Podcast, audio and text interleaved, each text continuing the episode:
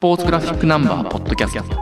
スポーツをもうちょっと深く知る。ナンバープレミア担当ディレクターの涌井健作がお送りをしていきます。ナンバー1084号阪神タイガース38年目の結実。日本シリーズ完全勝法について担当デスクの田村君と話をしていきます。よろしくお願いします。よろしくお願いします。えっと、今まではタイガースとオリックス・バファローズの日本シリーズについて、使った記事について話をしてきましたが、この後、かなり豪華な野球関連のインタビューが3本載っています。1本目が日本代表監督に就任した井端弘和監督のインタビュー。もう1本がジャイアンツの坂本勇人選手のインタビュ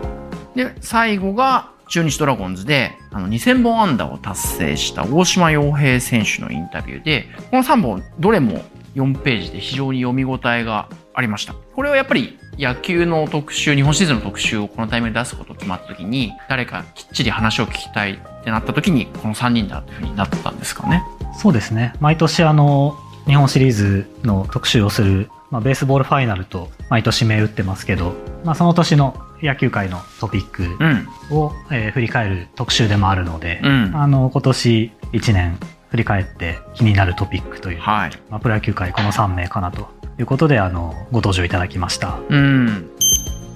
大島選手のインタビュー記事も、あの、鈴木忠平さんがはい。聞き手、書き手になっていて、大学時代、社会人時代のエピソードを交えて、中日のリードオフマンのことを書いていて、これも非常に面白かったんですが、まあその2000本安打っていう節目を達成した大島選手で、やっぱね、栗山ジャパンの後を引き継ぐのは誰だとかなり注目が集まった中で、まあその1年という期間はありつつも代表監督を引き受けて重圧を背負うことになる井端監督のインタビューっていうのは、すごく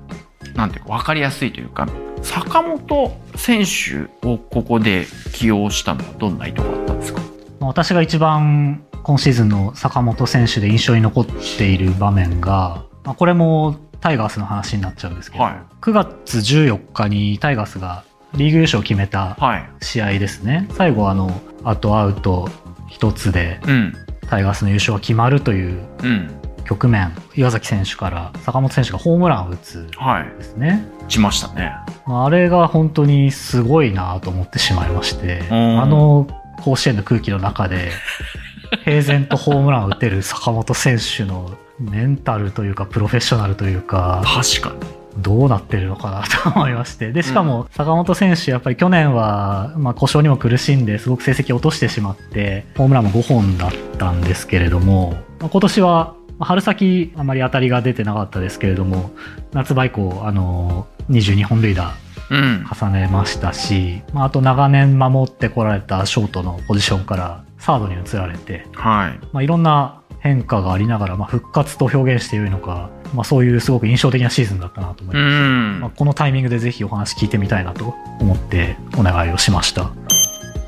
実際この記事すごい面白かったですね。そうですね。聞き手書き手は石田裕太さんはい。で、やはり、裕太さんが聞き手になったことによって、バッターボックスの中で、巨人の顔であり、長年チームを引っ張ってきてる坂本選手が、この年になってもどんな変化があったのか、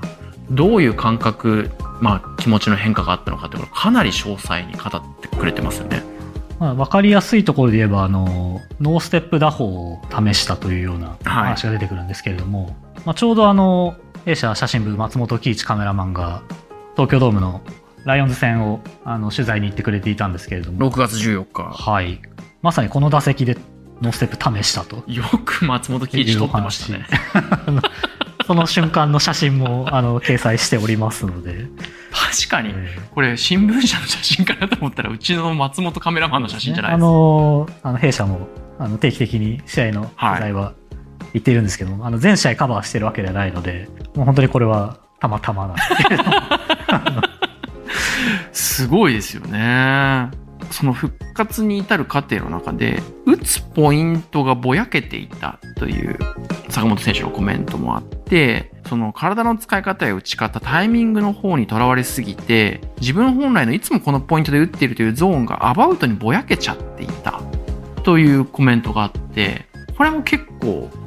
深いなぁと思いました、僕は。そうですね、これは本当に本人にしかわからないうん感覚、まあ、本来であれば、体の使い方に原因を求めると思うんですよ、誰もが。いや、そうなんですよ。で、取材をする側とか、インタビューする側も、バットの握り方とか、そのグリップどれだけ余らせるとか、ノーステップもそうです。そういうところに原因を求めた方が分かりやすいし、伝えやすいじゃないですか。でも、そうじゃなないところもちゃんとユダさんのこの原稿は伝えてるなと思いました。もう坂本選手クラスになると、そういう体の使い方とかは、もう一周しているというか、一通り試した上で、うん。じゃあ何なんだというところに、うん。そういう境地に至っているんだなというのが分かりましたし、まあ、これはちょっとご本人もインタビュー中もなかなか説明できないんだよなと、こう、言葉に詰まるようなところもありましたけれども、まあ、それでも一生懸命説明していただいて、そうですよね。このような記事にできたんですけれども、いや、ここはなんか、その無意識にイメージできていた空間とでも言うのかというふうに坂本選手コメントますけど、もちろん詳細にはわからないし、本人の感覚なんだろうなっていうのはわかるますし、なんか、あそういう空間みたいなものをピッチャー、キャッチャー、バッターがいる空間の中で、やっぱ自分が見つけてたんだな。でそこがアバウトになってたっていうのが、打撃が上向いてこなかった原因だというふうに分析してたっていうのが面白いですねで。すね。まあ、本来持っていたものをうん。思い出した感覚に近いのかもしれないですね。そうですね。で、あと一つ、記事の後半で、そのサードに移って、守備がショートと全然違う。んそこがすごい面白くて、ショートからサードへ移った経験のあるその宮本慎也さんとかと、伊谷さんとかに話を聞く機会があってというところで、サードはあんまりボールに早く反応しすぎない方がいい。ということをかなり詳細に語ってるんですけど、これもなんか意外だったんですけど。そうですね。あのーまあ、宮本さんも鳥谷さんもそれぞれ自分の経験談で、はい本当に様々なことを坂本選手にうん。教えてくれたそうなんですけれども、はあの、いろんなお話をされている中で、お二人とも同じことを言っていたのが、この、早すぎない方がいいという。まあ、ショートはやはり守備範囲も広さが求められますから、一歩目の速さっていうのはもう命になるわけですけど、まあ、サードだとやはり、特に左バッターの打球ですね。バットに当たる角度も回転の仕方も、ショートのポジションとは全然サードに飛んでくる打球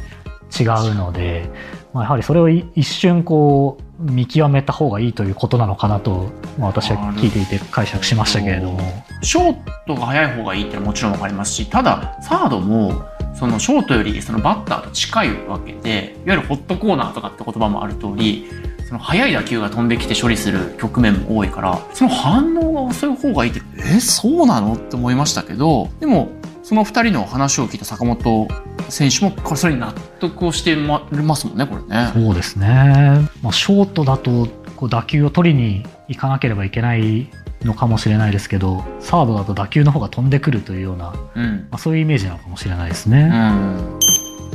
僕あの坂本選手がナンバーの表紙になったジャイアンツ特集の担当で表紙撮影とかも担当したんですけど当時はやっぱまだ19歳20歳で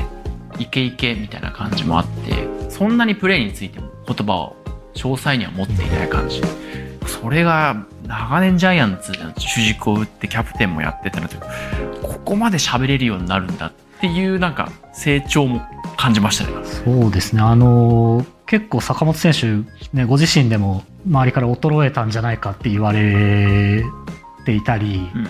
ご自身も先輩方がこう成績を落としていくのを見ていたので、まあ、自分にもいつそういう成績がぐっと落ちる時期がいつ来るんだろうと、そういうことを思いながら日々やっているというような、まあ、スター選手のどうしてもね、あの、年齢には逆らえないもありますから、まあそういうものも結構赤裸々に語ってくれてはいるんですけれども、まああの、本当に根っこが明るいというか爽やかですから、写真も可愛らしいですよね。写真、歯が綺麗ですから、綺麗です